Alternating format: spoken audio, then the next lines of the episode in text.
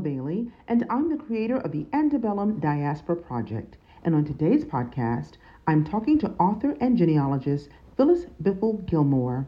Phyllis is descended from enslaved ancestors who were forcibly migrated from North and South Carolina to the state of Alabama during the antebellum era. I found Phyllis on social media where I learned about her work as a family historian and a storyteller. But the author is also working towards preserving landmarks in her ancestral community, including the church and the graveyard that holds much of her family's history in Sumter County, Alabama. Full disclosure, I found Phyllis on social media and later discovered that she and I are related and we share ancestral family who were forcibly migrated from the Carolinas and relocated to Alabama in the antebellum era. Hi, Phyllis. I am so thankful that you've taken time to be with me today. Not um, only are you a US veteran, you are a published author, you are also um, a family historian as well as a genealogist. Thank you for being with me. Oh, you're welcome. glad to be here. Excited to be here. Awesome, awesome. So I want to talk a little bit about how you got started on this journey and this search to not only find out more information about your family, but to even write about your family. Oh, I guess I'm going to have to start back when I was little girl, maybe four years old, um, being taken from Detroit to Alabama to live with my grand grandparents, dropped off at their doorsteps, and just growing up with these grandparents that I've that I'd never seen before. And my grandmother, eh, both my grandmother and my grandfather were both born storytellers, but especially my grandmother. And the things I had to experience with the elderly people that was in my grandmother's circle, uh, people that she has known most of her life, and growing up with these circle of elders you know, and listening to their stories, I knew deep down inside a little part of me as a little girl would one day carry these stories because I got I really got interested in the storytelling aspect of it years ago, just growing up, going to puberty and just saying, oh wow, there's some amazing stories. Sometimes I wish I had to listen a little bit harder. I think I missed some things, but I have enough within my toolbox to use to tell, to continue the story, um, you know, to carry the story forward. And I think that's what we're missing in today's society now. For some reason, people stop telling their stories. And, and I'm here to document that and put it on paper so the world could see who these elderly people who were born just a stone's throw from slavery, what they had to endure. And I captured those stories and now they're going to be published. Phyllis's parents, Rufus and Evelyn Horn Biffle, were part of the Great Migration that saw millions of African Americans relocate from the Deep South to large northern and urban cities to escape the harsh segregationist laws that were created during both Reconstruction and the Jim Crow eras, and to earn better living wages than they had as farm laborers. But it did not always go as easily as they anticipated, and it took some families a while to establish themselves to gain even a little financial stability. When her parents brought little Phyllis to Livingston, Alabama, it was actually the first time that she had ever laid eyes on her grandparents, Lula Young Horn, who was born to enslaved people in Mississippi, and Edgar Horn, whose parents had been enslaved in Sumter County, Alabama, just a stone's throw from the home where their granddaughter was left for Lula and Edgar to raise. Four-year-old Phyllis was welcomed by a community of people where many of her grandparents' contemporaries were born before the 1900s, and she spent a decade being encompassed in oral history that was withheld from the history books of black and white children in Alabama. The genealogists have been able to find documentation to overwhelmingly substantiate much of the history that was shared with her as a child. My great grandfather, my grandfather's uh, father, was one of the most interviewed slaves of all of the slave narratives back in the 1930s. And his stories are captured in various books, maybe three or four or five books that's in the Library of Congress. So we were able as a family to get together and read those stories that he told, and he left a pretty strong legacy of, of who he was, who his parents were, um, who the slave masters were, and the story about his wife and his wife's uh, family. So those all those stories are captured and, and are documented and and and and we were able to really get in there and read those stories. And not only that, his daughter, his one of his oldest, eldest daughter, who was Annie Grace Horn Dodson, she lived maybe a mile from the farm where I was raised. She's also in the Library of Congress, and she was what they call uh, a singer. And um, the Lomax came down in the 1930s and recorded her. So her music, not only is her music in the Library of Congress, but also her her field hollers. And these field hollers were what slaves would use to escape, actually. And, you know, the slave masters didn't know what they were doing.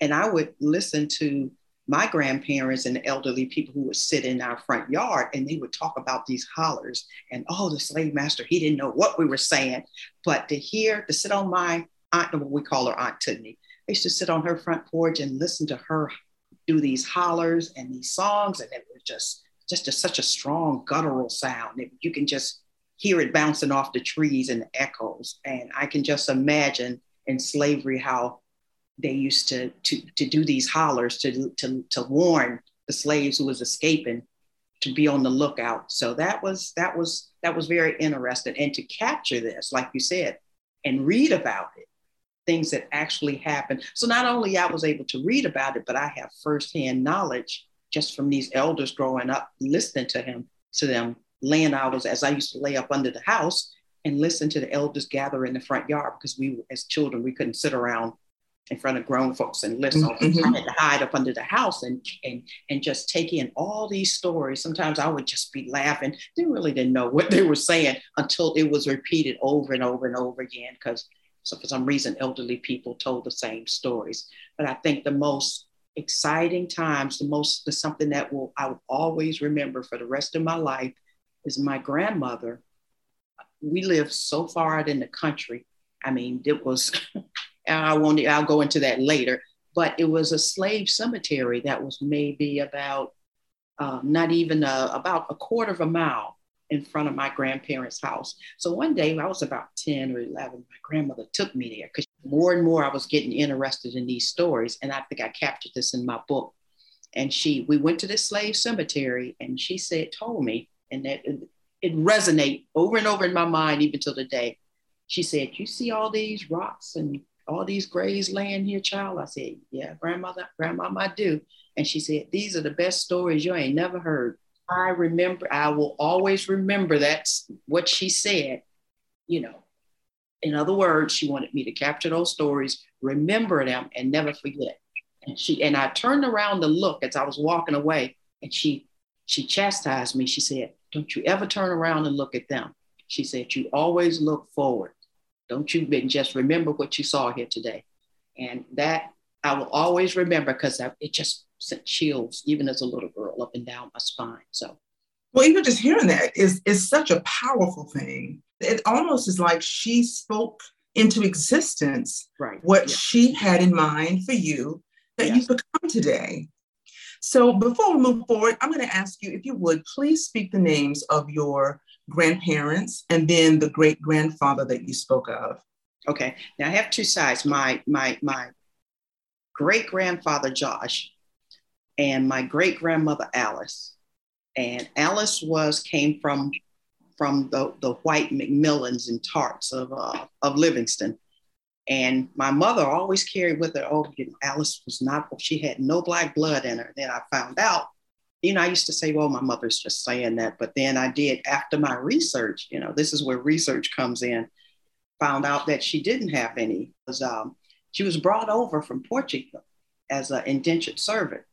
And she and this her mother, who was a slave, her mother was brought over, I should say, but her mother had a child with the slave master, and that's where my grandmother Alice came into play. So, you know, even though she wasn't really black, but still, you know, in those days, she was black. She she was she, she was black. You know, they treated her no different than they did the other slaves. And my great, she married my great grandfather, Josh Horn who was interviewed as part of the slave na- narratives by Ruby Pickens Tartt. Now, Ruby Pickens Tartt, the the the uh, the person who interviewed her, she was part of the of that of that whole clan that went around and interviewed ex-slaves. But she is my great grand. She somehow she's related to my great grandmother. So, and that's part of that's what we call the hush hush. For as much as many Americans seem to live in denial today, or wish to romanticize the common and rampant sexual assault of enslaved black women by white men during the antebellum era, it was never a secret in black or white families during or after slavery. While laws in almost every slaveholding state made it illegal for sex to occur between whites and nearly all non white people during the antebellum era, nearly half a million biracial people of European and African descent lived in the U.S. by the mid 1800s, resulting primarily from non consensual sex between white men and enslaved women. It would be common knowledge for both descendants of slaveholders and enslaved people to know about their family ties, or to no surprise that slaveholders having children with enslaved women failed to prevent them from enslaving or selling their own children, grandchildren, siblings, or nieces and nephews. It is quite possible that Ruby and Josh knew their exact family connections.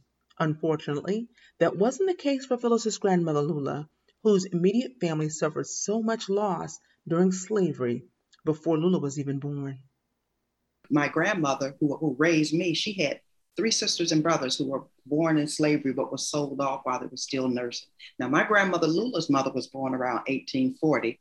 And all my grandmother would tell me is that her mother, Ella, told her that her children were sold away from up under them when they, when they were still nursing, still suckling which I guess what that's, and I'm assuming that means that they were still nursing. So Ruby Tartt used to really, really like my grandfather. And, you know, even some of my cousins and stuff wonder today, why was that relationship so close between her, him, and Ruby Tartt? Because Ruby Tartt interviewed him extensively in Alabama. So my great grandfather, Josh, had 16 children with Alice. One of those 16 is his oldest, next to the oldest, my great grand, my grandfather, Edgar Horn. And my grandfather, Edgar Horn, was married, married to my grandmother, Lula Horn, who, uh, who the book is about, because my, my grandmother, Lula Horn's parents were killed by the ex-slave masters. So my grandmother didn't know who her family was. Wow. Sold and then they were killed. And then her, her other sister, Ella, who was born right before her, she was killed by the by the ex-slave master. So it was just my grandmother who at 13 she was on her own. That was the whole that was my initial journey is finding the offsprings or the family, the ancestors of my grandmother, Lula, whose whose family was was uh was separated from her at birth. So what an incredible story, but it certainly captures what we're trying to do here um, with the understanding that we are trying to reunite and find our family members that were separated by slavery. And it's just so emotional, the whole thought. I, I mean, it's 2021, that's, you know, many years ago, um, but still incredibly painful to hear. Oh, yeah. Because, yeah. And then it was very close still to mm-hmm. you mm-hmm. and the grandparents who raised you. Oh, for sure. They were just like us. They were three dimensional people who had hearts and minds and their own agency. Mm-hmm. And regardless of, of how difficult life was, they loved their families. And, and something I learned, uh, a story I learned in all this, because I know oftentimes I've even heard people ask, well, once slavery was over, why didn't they just leave and go up north? You know, why did some of them, why did a lot of slaves stayed on the stayed on the plantations that they was enslaved at one time. Until my grandmother i remember my grandmother telling me that her father and mother after slavery stayed because they always had in their mind that their children would return to that spot. Oh. and that's why in the and i you know and then that i said oh my god that's it. I remember her telling me that. You know i'm glad you shared that perspective mm-hmm. of families choosing to stay mm-hmm. because my family's been sold off and separated. Right. And there's a chance, since this was their home, they mm-hmm. may try to make their way back to me.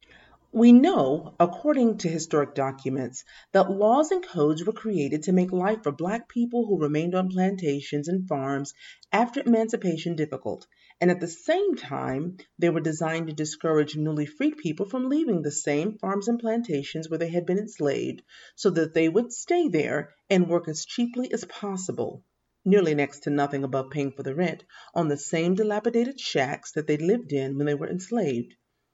But many still chose to live within these conditions, holding out hope that their sold off children or spouses or some other relatives might return to reunite with them in the places where they had last lived together. In other words, they sacrificed their personal comforts and freedoms, hoping to reunite their families. And the uh, and they had the sacrifices that they made to stay there. You know, they knew they were going to be mistreated. They knew they wasn't going to be treated fair. But for the sake of reconnecting with their children, they chose to stay rather than to, you know, it would have been easily for them to go up north, but they didn't. The sacrifices, I'm just looking at the sacrifice alone to make that choice, the choice that they made to stay rather than to leave, that tells a powerful story, you know, about family, about connections. Yeah, they did. They really, really did. They really did. And you know what? It's so amazing because I have cousins who are, you know, you have the 16 children of Josh. We're we're a big family, so we we have our own little Facebook page and we have our own text messages. And, you know, we constantly call Josh the Uncle Tom, you know, which he was. You know, he he he actually trained the slave master's dogs to hunt slaves.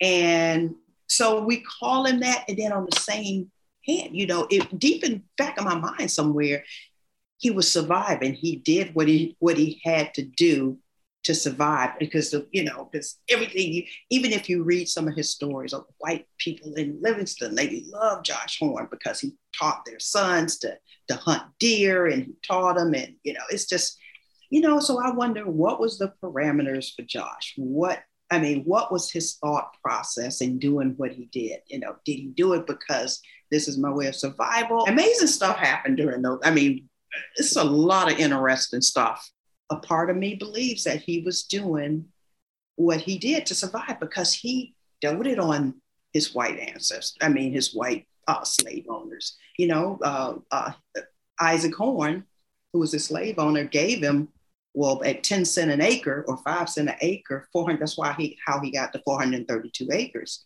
because Josh, I mean Ike Horn, the slave master, sold it to him, and I remember and I recall, and I've even did some research on and found out to be true that Ike, Ike Horn's son, Isaac Horn, Horn Jr., after Ike Horn died, he brought some papers to Josh and told him to sign it because it was about some cattle, some cows. And Josh didn't sign it. And luckily he didn't because he was signing, he was trying to get the land back but I think it also speaks to the complexities of the human psyche and the oh, human heart. Yes, for sure. And yes. one of the terms I talk about recently, and it's it's generally applied um, in other areas, but it's called trauma bonding. Right. Oh. And it has a lot of that. Um, what you're saying is just trying to survive. Right. You know, trying to find ways that I can be useful to survive. Mm-hmm. Um, but also just having the ability to not hate people who are keeping you and your children in bondage. Mm-hmm. There also is the there's also the complexity of that sometimes, very often, we were biological family. Oh yeah, for sure. Yes, for sure. And so there were so many layers of this. And when we look at um, that history from you know how we live today, it was very different. And every single thing was about staying alive. Mm-hmm. We all are sort of working through understanding different things about our, our, ancestors. So I was doing research. I knew that my family had been enslaved um, in South Carolina, Horry County, um, mm-hmm. on the Oliver Plantation. And I mm-hmm. just happened to be reading from those same Federal Writers Project narratives that Josh is recorded in. One's from South Carolina, Josh is in the one from Alabama. Mm-hmm. And I was looking at um, a narrative from a gentleman who was Oliver. I had no idea that I had relationships to the Olivers, but he was explaining that his family were DeWitts, which oh. is my family, oh. and that his father had mm-hmm. been the slave driver. And so, what we know about slave drivers, um, from what we have gathered, you know, from you know reading various materials, is that that could have been one of the people on the plantation who could have been the harshest in their treatment of other enslaved people. Sure. Yes. Again, Absolutely. it was something that they had to do. Either it was them mm-hmm. or it would be somebody over them who would make their lives more difficult. Oh, yes, for sure. Yes, absolutely. Absolutely. So these are some really complicated um, ideas. Mm-hmm. And as someone said um, just recently, we have to be able to think a little bit more um, abstractly and not think that everything was either purely all good or all bad, um, as it is with all human beings. But it is really fascinating. In spite of tragic circumstances, Lula Young Horn was a major influence in Phyllis's life while teaching Phyllis her culture and difficult history, but she never did it with a spirit of hatred. Uh, God bless my grandmother, who the book is about. She instilled in me a color. You know, it was, she would tell me, she said, I don't care if you're yellow, white, green, purple, or orange. When we cry, we all cry wet. And my grandmother was, my grandmother was not the type of person who would harp on color. I mean, I very seldom would would talk, would she would say anything about being black, being white. She used to tell me because she was a quilter. She said, "Child," she said, "the only colors that matter are the ones that I'm putting here in this quilt." And these are the stories I want you to remember. And these are the colors of people, these cl- the clothes that are in this quilt of your ancestors and your grandmama's friends who have passed on, who have a story. These are only colors I want you to remember. So she was, my grandmother was an equal opportunity employer. Mm-hmm. She was, she, I mean, I, have never and I will never meet anyone like her because she knew how to sew a divide. She know how to. She knew how. If she was alive today, I'm I'm pretty sure she can sew a rainbow into everything that's going on right now to mm-hmm. make things. Up. She didn't look at any, no matter what was going on in her life and everything around her, the racism, the Klan, you know, the, the night riders who would appear at our door, she always had, for instance, I remember one night the Klan came to our door out in the country. They were looking for somebody. My grandfather was headed to the door and she said, Edgar, go lay back, go get back in the bed, go back in the room. He had his shotgun my grandmother got up and went to the door. And as a little girl, I got up and I stood around the corner so I can hear everything that was going on. She went to the door and she said, you know, I can't remember how the conversation started, but I heard the white guy say that they was looking for so and so boy because he had did so and so. And my grandmama, my I remember my grandmother told, no, we haven't seen him around here. He said, she said, but y'all boys sure look hungry. Why don't y'all come in here and have some some Miss Lula's tea cakes? And these, they came inside. My grandmother went to the chifforobe, opened up the chifforobe, and gave them her tea cakes with the big pecan in the middle. And they just sit there and they just must. They said, Miss Lula, you make the best tea cakes in these parts. And they left. They went off. That's why I say my grandmother was a crisis interventionist. She de-escalated the crisis, gave the gave the, the boy that they was looking for time to get away. And she sent my grandfather back off in the room because the fear of a black man holding a shotgun. She did those three things. And that's why she was she was quite a woman. That's probably why she lived to be 105, because she was very spiritual and just, I mean, her heart, she had a heart of gold that story is amazing. Um, first of all, it's very reminiscent of the story of the the folks um, coming to get Emmett Till. Right. Yes. And it, like I like I said, it could have gone a totally different way. Different way. And um, so that really is amazing, and just the wisdom, just the wisdom of that. But let me just make sure I'm clear on this part of the story. So the, this crowd were they hooded or? Yeah, they were hooded. So they came into your grandmother's house. We had took off their hoods to eat tea cakes. Eat tea cakes. They came inside our fence. We had a fence. We had a wooden gate. They they pulled up to the wooden gate. They they a couple of them, few of them got off their horses. I think maybe three or four because I'm hiding around. So so I, my, I didn't want my grandmother to see me.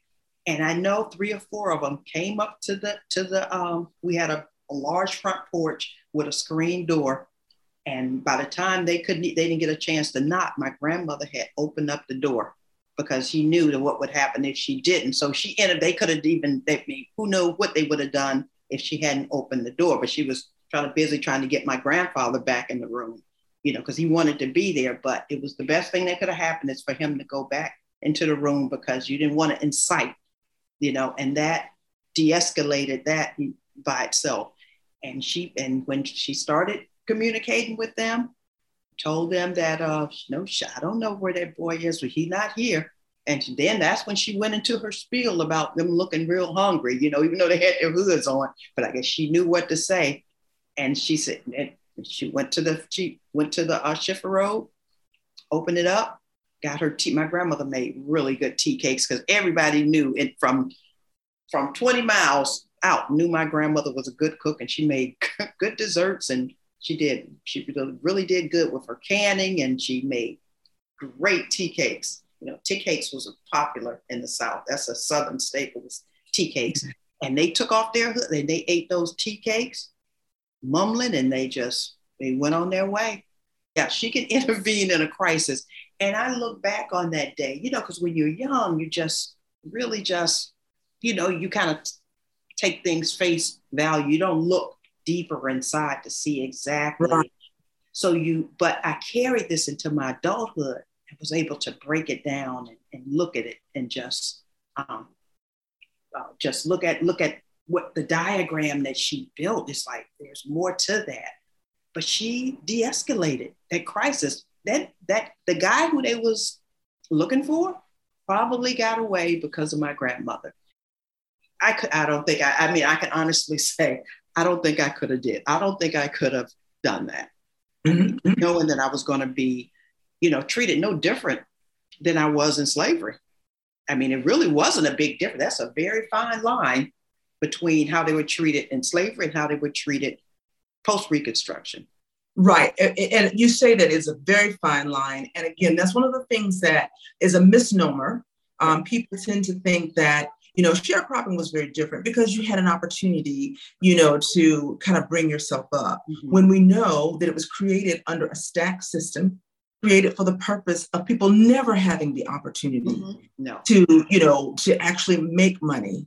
Right. Um, and so to for Josh to be able to even have the money right. to buy the acreage, that alone is amazing. Right.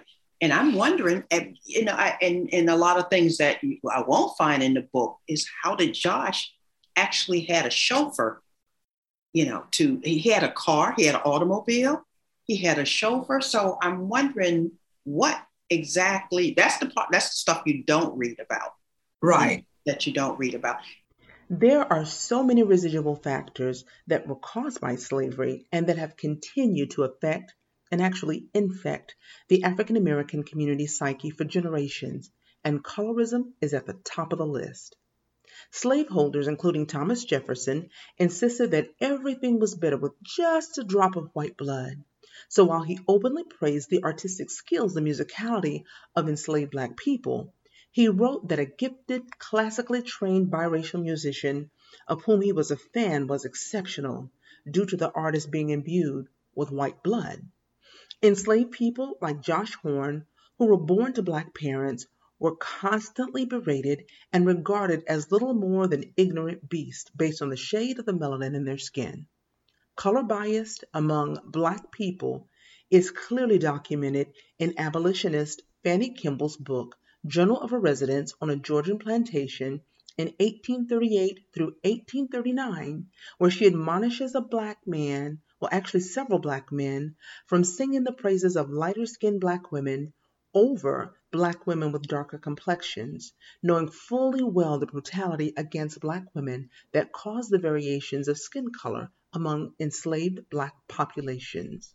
And you know, Josh just learned, just like we talk about colorism, which is was a big thing back then. Josh was a but Josh definitely engaged in colorism you know he just he didn't just he didn't want my grandfather to marry my grandmother because the color her skin so he he embraced fair skinnedness you know with impunity i mean he embraced that wholeheartedly you know and he you know and it was it was really it was that He did not want to marry a person his skin color. That's why he searched out Alice and, and married Alice. And he thought anything was fair was good and anything that was darker wasn't. So, but this is the same type of mentality that, that the slave master had.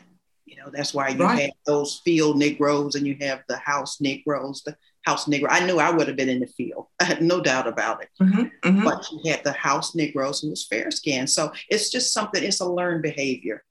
It is a learned behavior, but it's, it's important for people who are even going to hear this podcast to understand that when you have that mentality, mm-hmm. that you cannot love your own. No. Um, because, you know, when, and again, it makes me think even about the possibility that, you know, maybe Josh um, was a part of the white family. Yeah. Um, and again, enslaved people were taught that if you had white blood, that you were somehow better in stature, smarter, um, than you know uh, people who look like you and I look. Right. But exactly. what's interesting is that we know this history, we know where it comes from, mm-hmm. and in many places in our community, it is still perpetuated.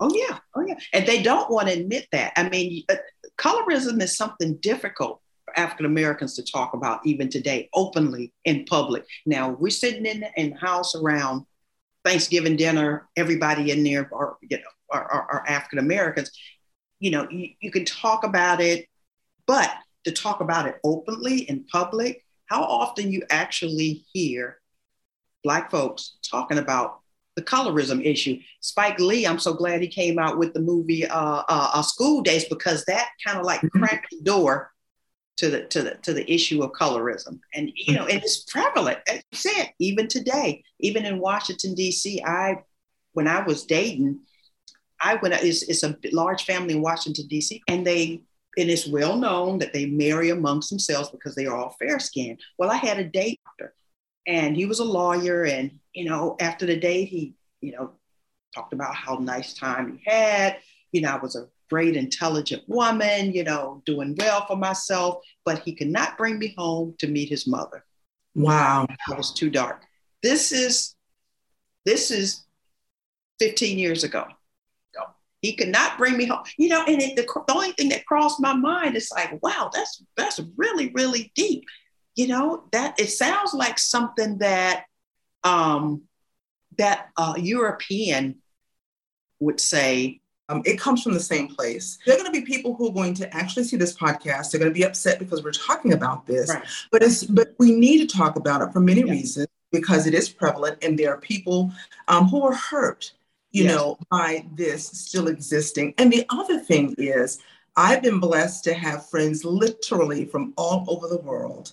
Right. And find that people from Asian countries, Middle Eastern countries, this same kind of colorism exists. I have a friend who's Italian. She's the only person in her family who was born in this country. Mm-hmm. Um, and so she would go often back to her country with her family to visit. And mm-hmm. she would say that amongst the Italians, that it's the very same thing, that there is this colorism that exists. So even though it's not, um, it's not only an mm-hmm. issue um, for the African American community, I think it's really important that we do understand um, that it is a stain of slavery. There's a very good chance that, you know, Josh's mother or grandmother would have looked like you or, or I. Right. Oh, yeah, for sure. Josh, now, Josh was definitely the product of two African members directly from off the boat. You know, mm-hmm. he, he, was Josh. If you know, I'm not mistaken. You know, I couldn't couldn't give him a DNA test, but I'm absolutely sure both both of Josh's parents were African. That's, I mean, we we've talked about that um, exclusive with, within the Horn clan. Alice was a different story. So, um, but but back to what you said about about colorism, because I was a product. I was I, I felt that growing up um, you know, the issue with colorism. I, I mean, I'm a, I mean, I stand, I stand before you, and I can rec- I recognize that, and I can really, really um, look at that as something that was very, very prevalent, it, just in my small environment. You know, because I used to get called little black gal, come here, old black gal. You know, and it was almost a term of endearment. my grandfather, mm-hmm. who I adore, used to come here, black gal you know, you so black, you know, come here, you know, but it wasn't in a, it, he said it in jest. It wasn't like he was saying it to as an offensive, as, as being offensive. It was more, like I said, a term of endearment because we would, I would laugh at it. That was before I really knew what I know today. I was, I was still young, still learning. So, and it didn't, I wasn't offended by it because it was, it was normal. That was the norm, I should say. Mm-hmm. Uh, so it wasn't, it wasn't an issue, but it was not until later on where I went to college. But like you said, there's, uh, you know, I have majority of my friends are people that don't look like me. And I, when I told, when I sat, we sat around one day and, and talked about colorism, they didn't know. They had no idea. But colorism and racism, they both are on the same continuum. They are. They absolutely are. You know, so many people, um, and I can say this, you know, from uh, you know my experience, where I didn't necessarily experience that as a child. Mm-hmm. Um, you know, because one of the things is that I had a father uh, who was just very intentional about telling my sister and I how beautiful we were, mm-hmm. uh, loved our hair, loved everything about us. And it wasn't until I got to college. And mm-hmm. I remember I've written an essay about this, but I can remember going to um, uh, a, a, university, it was um, an HBCU. I was running for campus queen. Mm-hmm. Okay. And um, I remember walking past um, two young ladies mm-hmm. who actually looked a lot like me okay. who were having a conversation and mm-hmm. um, they were saying it, you know, to the extent that I could hear it. And they were saying, um, you know, she doesn't even really look like a queen. You know, oh. she doesn't have long hair, she doesn't have light skin. Mm-hmm. And I remember turning mm-hmm. around and going back and go. saying, listen, I look like your mothers and your grandmothers. Mm-hmm. And if you can't find a way to love and appreciate who I am, there's no way you right. can love appreciate who you are because I'm a direct reflection of you. Right. Yeah. And so, as much as I love all of my family, and my family is the rainbow, and I've seen your family, they're oh, rainbow sure. as well, every place on the charts. But I am very grateful that my children who have lighter skin, right. um, they have no issues uh, about how they see their cousins who may be a darker hue, right. or no issue about how they see their mama compared to their daddy. My husband is mm-hmm. African American, again, right. just lighter hue. And right. I'm just really, really grateful that at least in my family, um, and that's what you can do. You can work within the spaces of influence that you're in. Right. That perception no longer exists, and um, because I would never want my children to see pictures of my grandmother and great grandmother, which I have several pictures, um, even great great grandmother from uh, 1840 that I look so much alike. Right. Um, that they can see her and see the beauty of who she is as an African American woman. I had to ask Phyllis, how did she think it was possible for Lula and others in her community to be targeted with so much hatred and not reflect back the same animus and vitriolic behavior that was directed towards them?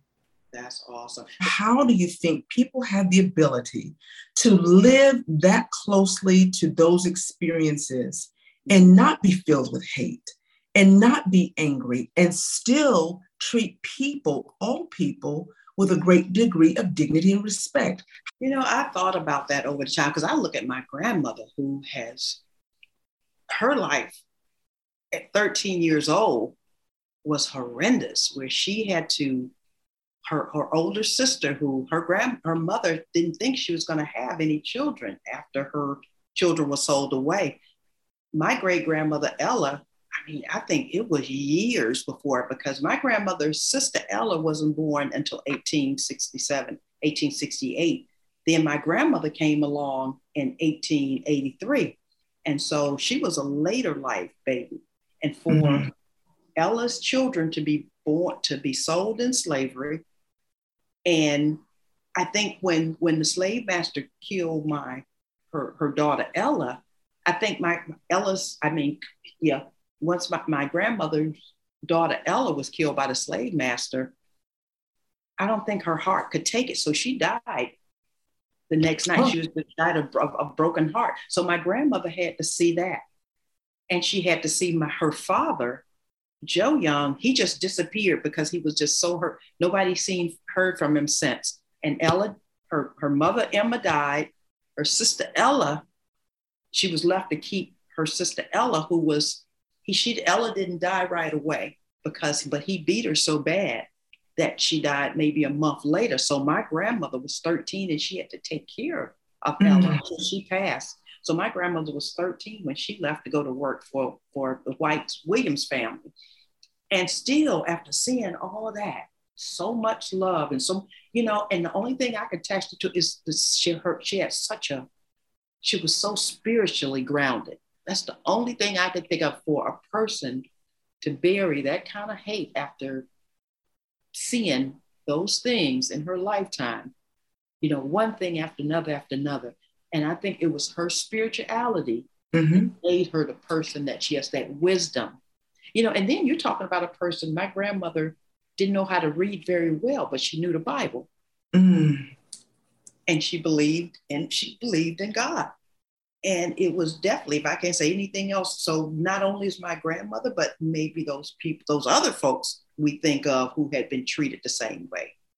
Now, in my book, I, there was two women in there. You know, they're really colorful characters who wasn't as as as had didn't have. I mean, didn't have that that that ability to to overcome and forgive like my grandmother did. And it is well known in there, but they were powerful black women who were part of my sphere who made me the way I am today, mm-hmm. mm-hmm. my grandmother. So when they say it takes a community, it takes a village, mm-hmm. I totally, totally believe in that concept because my grandmother and who you read about in the book, Miss Sugar and Miss Evelyn and Miss Jubilee, the woman who was a slave, who I used to sit on her front porch and she would tell me how she put the roots on, on the slave master. All these women are part of me There's all their stories. I've taken a piece, take a piece, and all their stories, but especially my grandmother looms large over it all. Though. So that's an amazing legacy. Though they were preparing you, um, you know, for where you are today, and it also again speaks to the fact that as a community, we're not a monolith.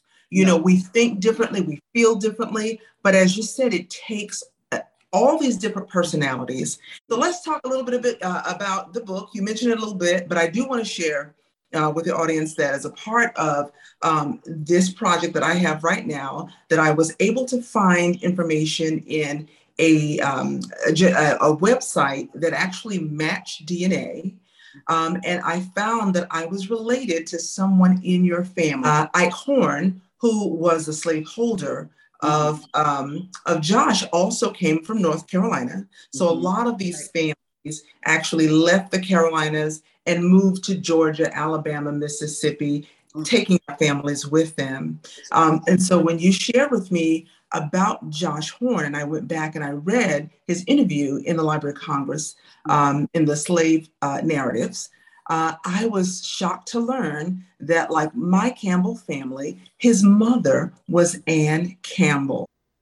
That explained at least one of our family connections, and that information about the slaveholder, Ike Horn, whose family migrated from North Carolina to Alabama, helped me to find other places where my family had been enslaved. Well, let's talk a little bit about the book, which I'm so excited to hear about. Now, you've got a book that's going to be coming out in 2022. Is that correct? Right. Can you tell me just a little bit about it? It's um, it's called Quilt of Souls, and it's it, said it'll be out in December 2022. Um, it's about my grandmother that I've talked briefly about, Lula Horn, and a little bit of touches on a little bit of her her family, but it basically talks about my grandmother who was a quilter and she have a very interesting history with quilting because she only made quilts out of the clothing of people that have that had passed on. If they hadn't mm-hmm. passed on, then she couldn't make the quilt.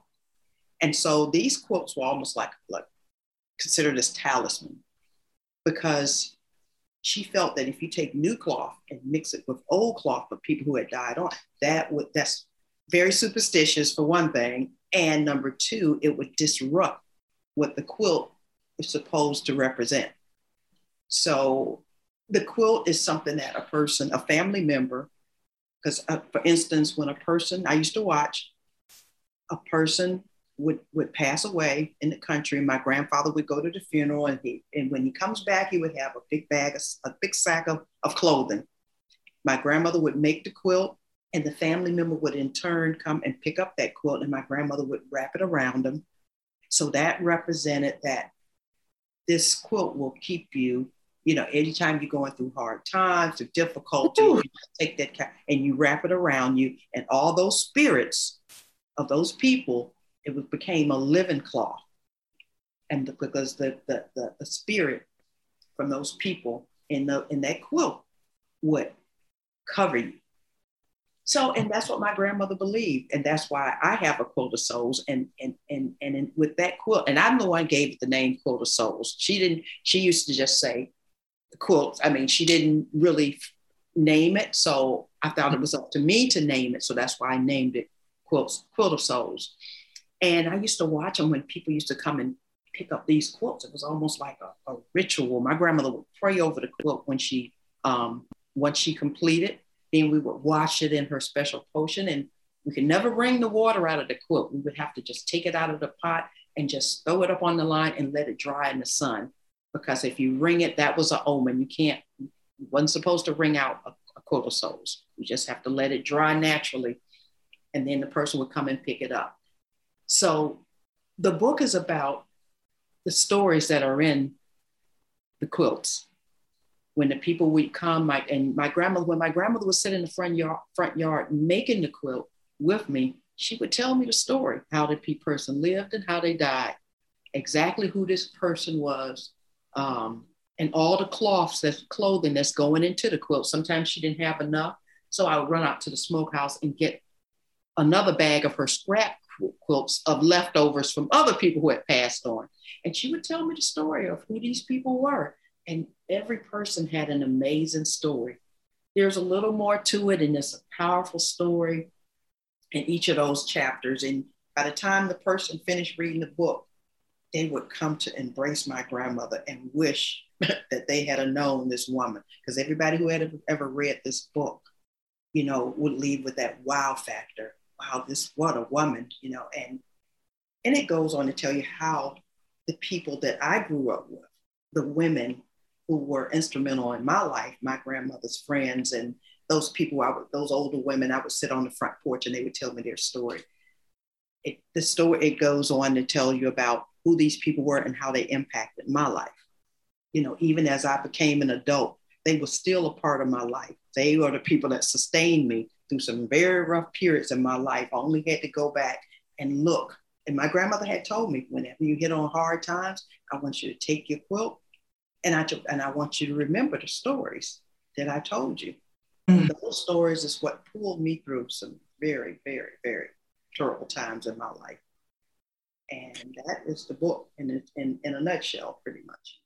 That is so amazing. And I really appreciate you sharing this with me. I, and as I'm listening to you, I'm thinking that she has given given you, um, you know, all of these amazing stories, but also probably some of what was given to her that probably comes from Africa, from the belief system.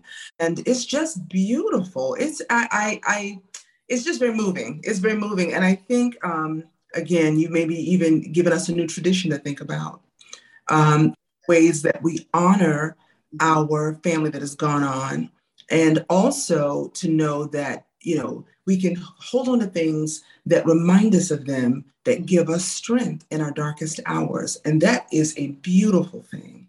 And you have to and i tell people whenever i go on public appearances i tell them that you know because I, I, I remember a, a person stood up in one of my presentations and told me that her brother took an old quilt and he used it to fix cars. He lay on the ground to fix fix cars and oil changes and you know, and I and I and I asked her, I said, you know, I said, I'm a firm believer that every artifact from the past, whether it be a quilt, brooch, uh, an old tea kettle, it's a story behind it.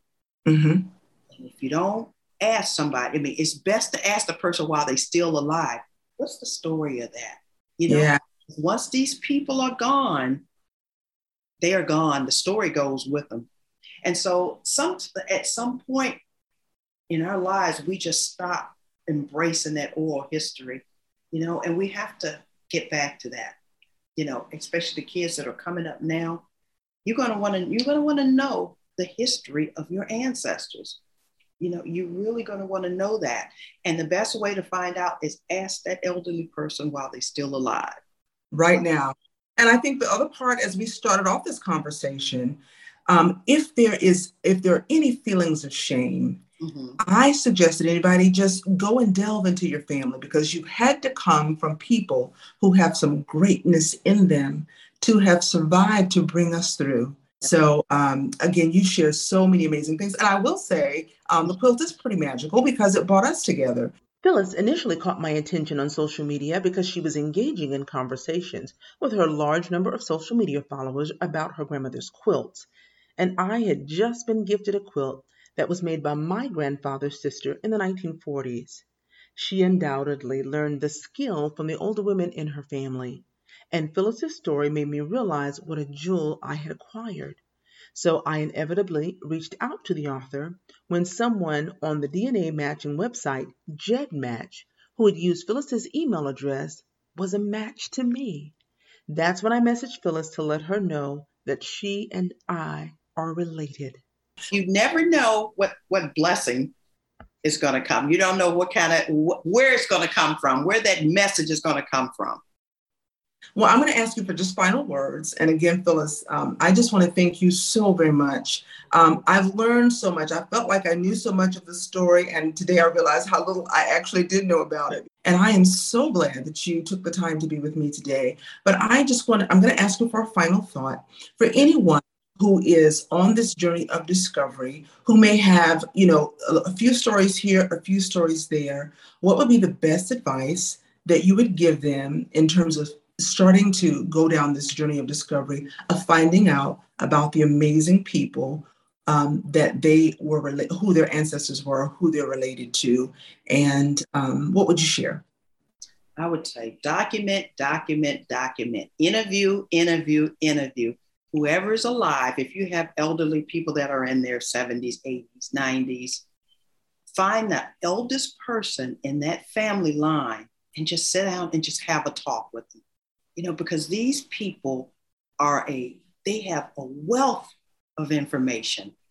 You know, that a lot, I get some people who tell me, say, well, you know, and which I know this does happen because of a lot of our families are still closed mouth because of trauma or things mm-hmm. they don't want to reveal or, or, or, or to get out publicly. But if you get an elderly person by themselves and they will talk, and once they start talking, you just document and just follow along with everything they're saying because there's something in that story. It's magic in those stories that they have to tell. And then you go to the next, uh, uh, the next elder per, eldest person in, in the family, and just keep talking to because that's the that's that's the only way we're gonna find out things is by talking to your elders, and that's something that we don't do as as you know as much as we used to do. You know, I used to I used to say I would love to go in a nursing home, all those family elderly people in there who never have any family members come and talk to them.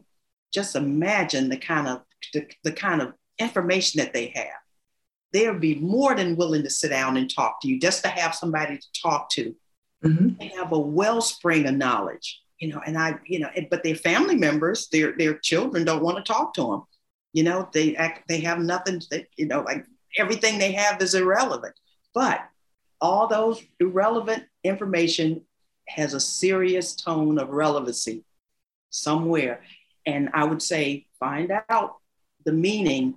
Find out you have old quilt, old brooch, old clock. See, could you get the story behind it? Then you can write a book I bet you if you start looking at all those pieces, you yourself gonna be able to write a book. Because like my my my motto is everybody has a story, but it's up to them to write it. Don't not only write your story, but write your story. R-I-G-H-T. Mm-hmm. Everybody have one, but it's up to you to choose to write it, whether or not you're going to write it or not, because it's something that you need to pass on to your children. And so they can pass it on to their children So a lot of generations going to follow. And if you don't write it, a lot of a lot of generations going to miss out on a wealth of information that could have been, you know, discovered. And now you're having a hard time discovering, just like I do genealogy, genealogy work. And I have actually had people who did not know who their grandfathers were mm-hmm. and their grandfathers' father. That's bad. That's not that's not very good. You're right. And, they, and they've never asked the question, like you were saying. I, I love the idea of writing the story, R I G H T, because what we know um, just from history as we have seen it today, um, if you don't write the story, then other people are going to write the stories about you, the correct It might story. not be correct. So write it and write it.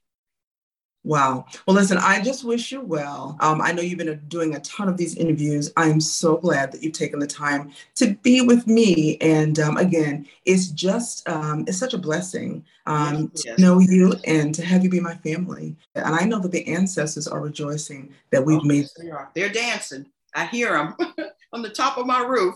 and it's not the reindeers either. It was a pleasure being here and hope to come back. So high.